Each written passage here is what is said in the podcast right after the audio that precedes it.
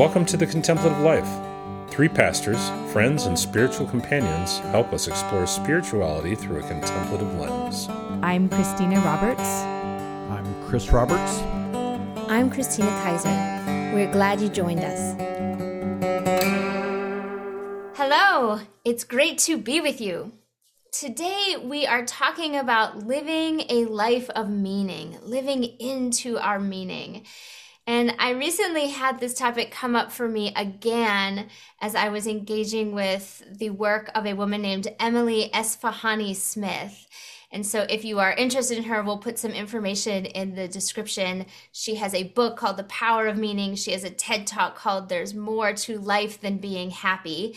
And that's actually the thing that caught me was this notion that what she was talking about was that happiness is not as important as meaning. In fact, it's the other way around. Life needs meaning more than it needs happiness. We need a reason to get out of bed. We need a sense of purpose.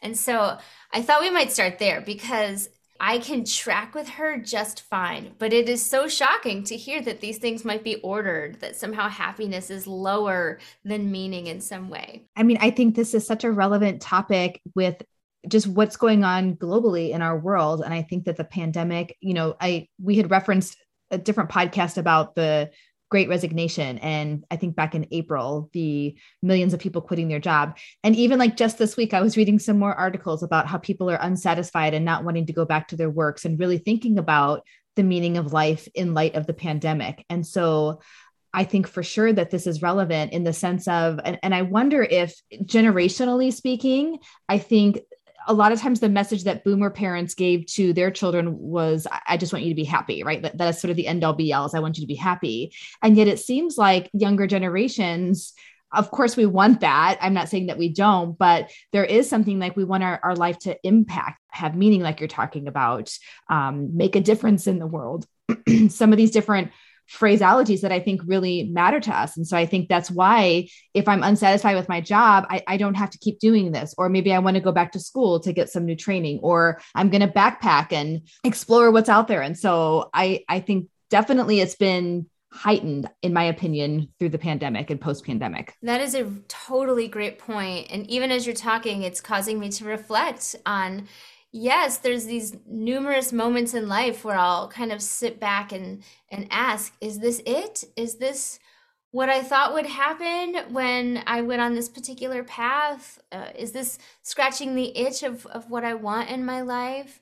So, and even I'm thinking too of Richard Rohr's notion of first half of life, second half of life, right? We build a container which probably does focus a lot on our happiness. does this thing bring me joy and make me feel happy? Uh, but his big emphasis there is that the second half of life is really more about finding meaning and you know what is it all about and all that stuff that i was fighting for maybe takes a back seat maybe it's not as important as something else in my life so what you're saying is bringing it's ringing a lot of bells belonging is something that we achieve or should achieve early on in our lives right? We belong to a family unit and there's this this sense of connectedness to to one's you know own family. And then as we get older you know i think purpose becomes uh, we leave sort of that that family unit and we set out on journey to to figure out you know what what is our purpose in life. And uh, I, I see the order that that that this could uh, take shape in one's life. And one of my late night conversations that I mentioned in a previous podcast with one of my daughters, uh, you know, we were talking about this idea of purpose, and you know, she was she was bringing up there's so many people that are doing things that aren't their purpose that they're uniquely created to do. And she was talking about doctors being being doctors for the money instead of to help bring healing to people's lives that you know the purpose of being a doctor is to to to be a healer and uh, I thought, wow, man, she's she's getting it at such an a, an early age, and I was just delighted with our conversation that maybe this generation that's coming up is starting to look at purpose uh, sooner than previous generations. Yeah, it's interesting that you're citing um, those two things because in this TED talk, she names these four pillars, which apparently also come up in the book. And I haven't read the book. Uh, but in that TED talk, she says, like, in order to have this life of meaning, a person needs a sense of belonging. And it doesn't matter, like, you might get that in a spiritual community, you might get that at work, you might th- get that in your family. That might change, right? But, but you need belonging, you need purpose. Uh, you need storytelling and you need this thing she calls transcendence, which loosely I would translate to spiritual connection, spiritual experience. Transcendence feels like too grand of a word for me. but yeah, she lists these four things belonging, purpose, storytelling, and transcendence. And I wonder, even in the the example of the doctor, is it possible that we do start initially for the money? And then as time goes on, the money is right? We we become that's our norm. That's what we're used to. It happened. We we have security. And now maybe we do look to meaning even if we started with a different motive. Or maybe they start out in a medical profession and then they realize like that is not where i find meaning. And there's a total about face that happens later on in life. You know something that i've been in conversations with this past week is i think sometimes we can put so much anxiety and stress around finding my meaning, finding my purpose. What is it? And it's like this big puzzle that we have to figure out with God. And what would it look like instead to, you know, in the day to day, like what is my purpose for today or what's the meaning that I can find today? Kind of breaking it down into a little bit more of ordinary life versus like these grandiose, I have to, you know, find this big thing. And so even, you know, um, studies that talk about longe- longevity of life and um, there's a community I want to say in Japan I could be wrong about that, but you know, essentially like part of their meaning and purpose is cultivating gardens and having conversation with one another and elderly communities, you know, again, the purpose doesn't have to be I'm like going out and curing cancer that's awesome if that's part of your you know job description but also like cultivating this garden plot and sharing vegetable soup with the neighbor and having conversation for an hour that is also part of that. So i think that's what you're talking about as well chris that belonging and purpose kind of going in together and telling the stories. Like there's something about that that is sort of like um fuel in our tank, if you will, and um, c- connects us to the the greater.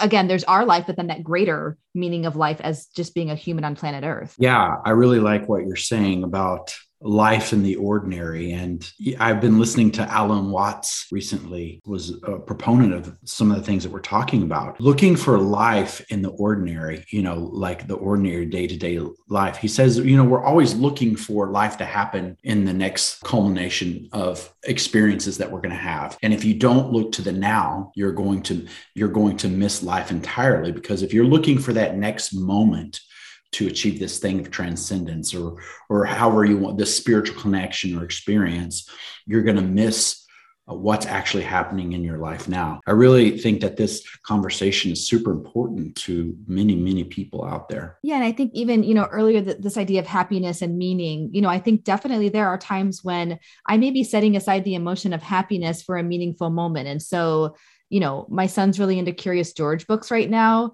I've read enough Curious George. Like it doesn't make me happy to sit down and read again about George discovering whatever it is that George is going to get into and yet I, I set that aside because this is joyful for my son and there's something beautiful about connecting over the story of this curious monkey with my kid on the couch and he's delighting in these discoveries. And so you know even that notion earlier about their meeting is greater than happiness i think for sure that's the case. If i was all about my happiness i would not be doing that. But i think sometimes we set that aside for a greater thing. Again that's a small example but i think that it definitely rings true for me. I super appreciate what you're saying.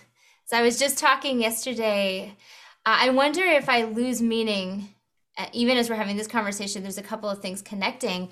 Do I lose meaning because I was really focused on my suffering, right? So happiness and suffering is probably where it all get. So we're just trying to get out of suffering, probably. So it's probably why we even settle on, I just want to be happy, you know, but I was saying in terms of your daily sufferings are there's minuscule and small, but it is what it is. So yesterday my suffering is being up too many times in the night because this one's coughing and the cat starts yelling and whatever and now it's morning. And so and now I've got to go through this whole day and I feel really exhausted and how am I just going to enjoy this moment?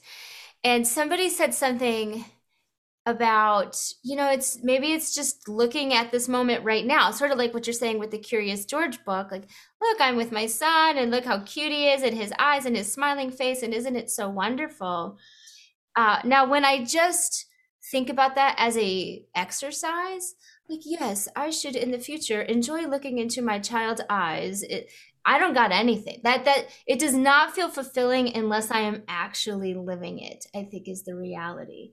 Um but it's bringing it all up and how they even can tie together where's my belong? Well i've got this family. I belong in this family that is for sure.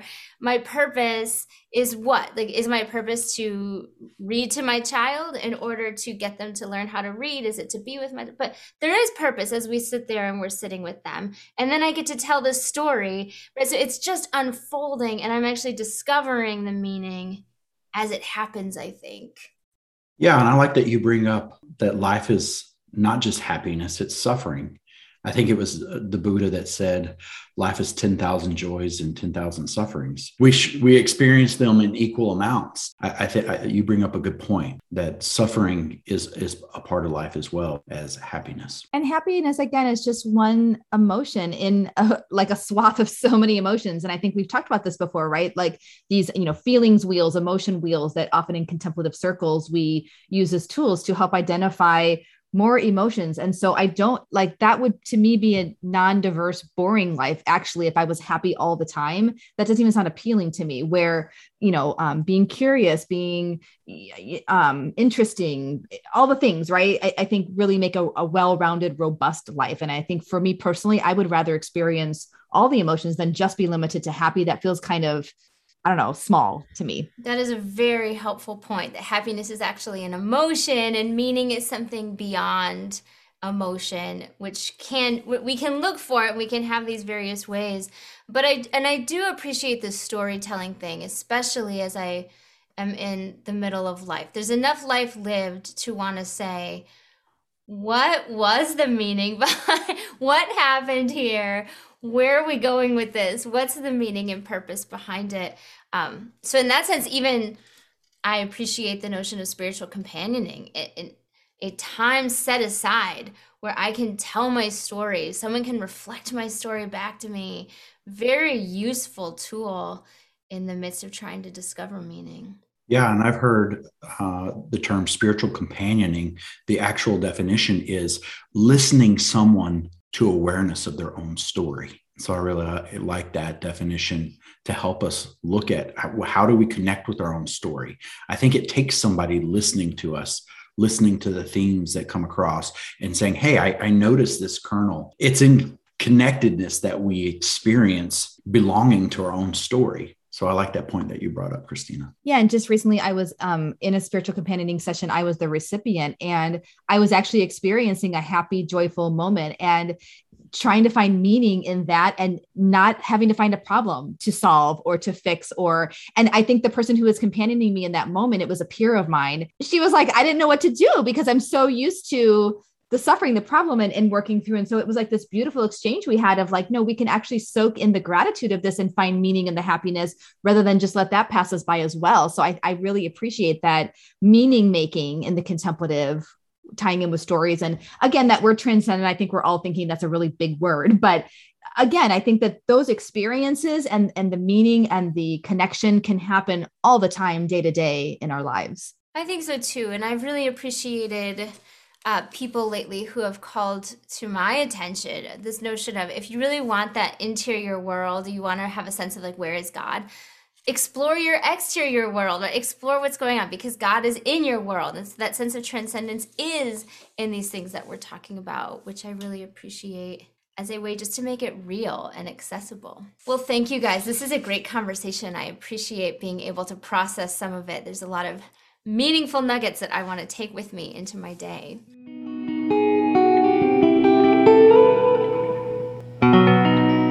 Now is the time in our podcast where we take a moment to talk about what we are into. What are we into today? Well, I am into travel plans. And so um, our family will be traveling down south to Texas here coming up soon. And my husband and I will be celebrating our 21st anniversary. And so that is a very fun, happy occasion. And so we are looking into making some plans while we were down there to get away. So that is what I am into. Yeah, I feel like I should probably be into that as well. And I'll just state that I am into that theoretically, but uh, on a more practical and tangible level, uh, just to prove that you're not the only sci fi fan out there, Christina Kaiser. I have been into Stargate uh, which happens to have a theme that we've been talking about this transcendence notion. Stargate SG One is is this sci-fi where people travel through these gates, and that there's this ancient civilization that's left behind these gates, and everybody's wondering what's happened to them. And these ancients apparently have ascended they are like no longer matter you know they don't have bodies. They're they're they are in the uh, the realm of of of being that transcends uh, body and matter. So i've been into stargate sg1 so you're not the only sci-fi geek out there. Well that is exciting. I haven't even seen that so i'll have to check in with my husband and see if i can like catch up um, and happy anniversary in the near future ish. So, yay, that's exciting. Uh, I am not into anything super deep, but as it turns out, I needed a way to deal with uh, hard water for my hair. And so the salon that I go to suggested a shampoo called Undo Goo by Malibu. And so it smells lovely. It's very citrusy and it is getting the gunk out of my hair so that it does what it's supposed to. And that is what it means to have a day-to-day life is to just be excited about shampoo. Well, thank you so much for joining us today. If you are looking to go deeper into your spiritual journey, we do invite you to check out the spiritual direction page on our website. There's all kinds of practical information there about spiritual direction and companioning. And until next time, make it a great week. Bye, everybody.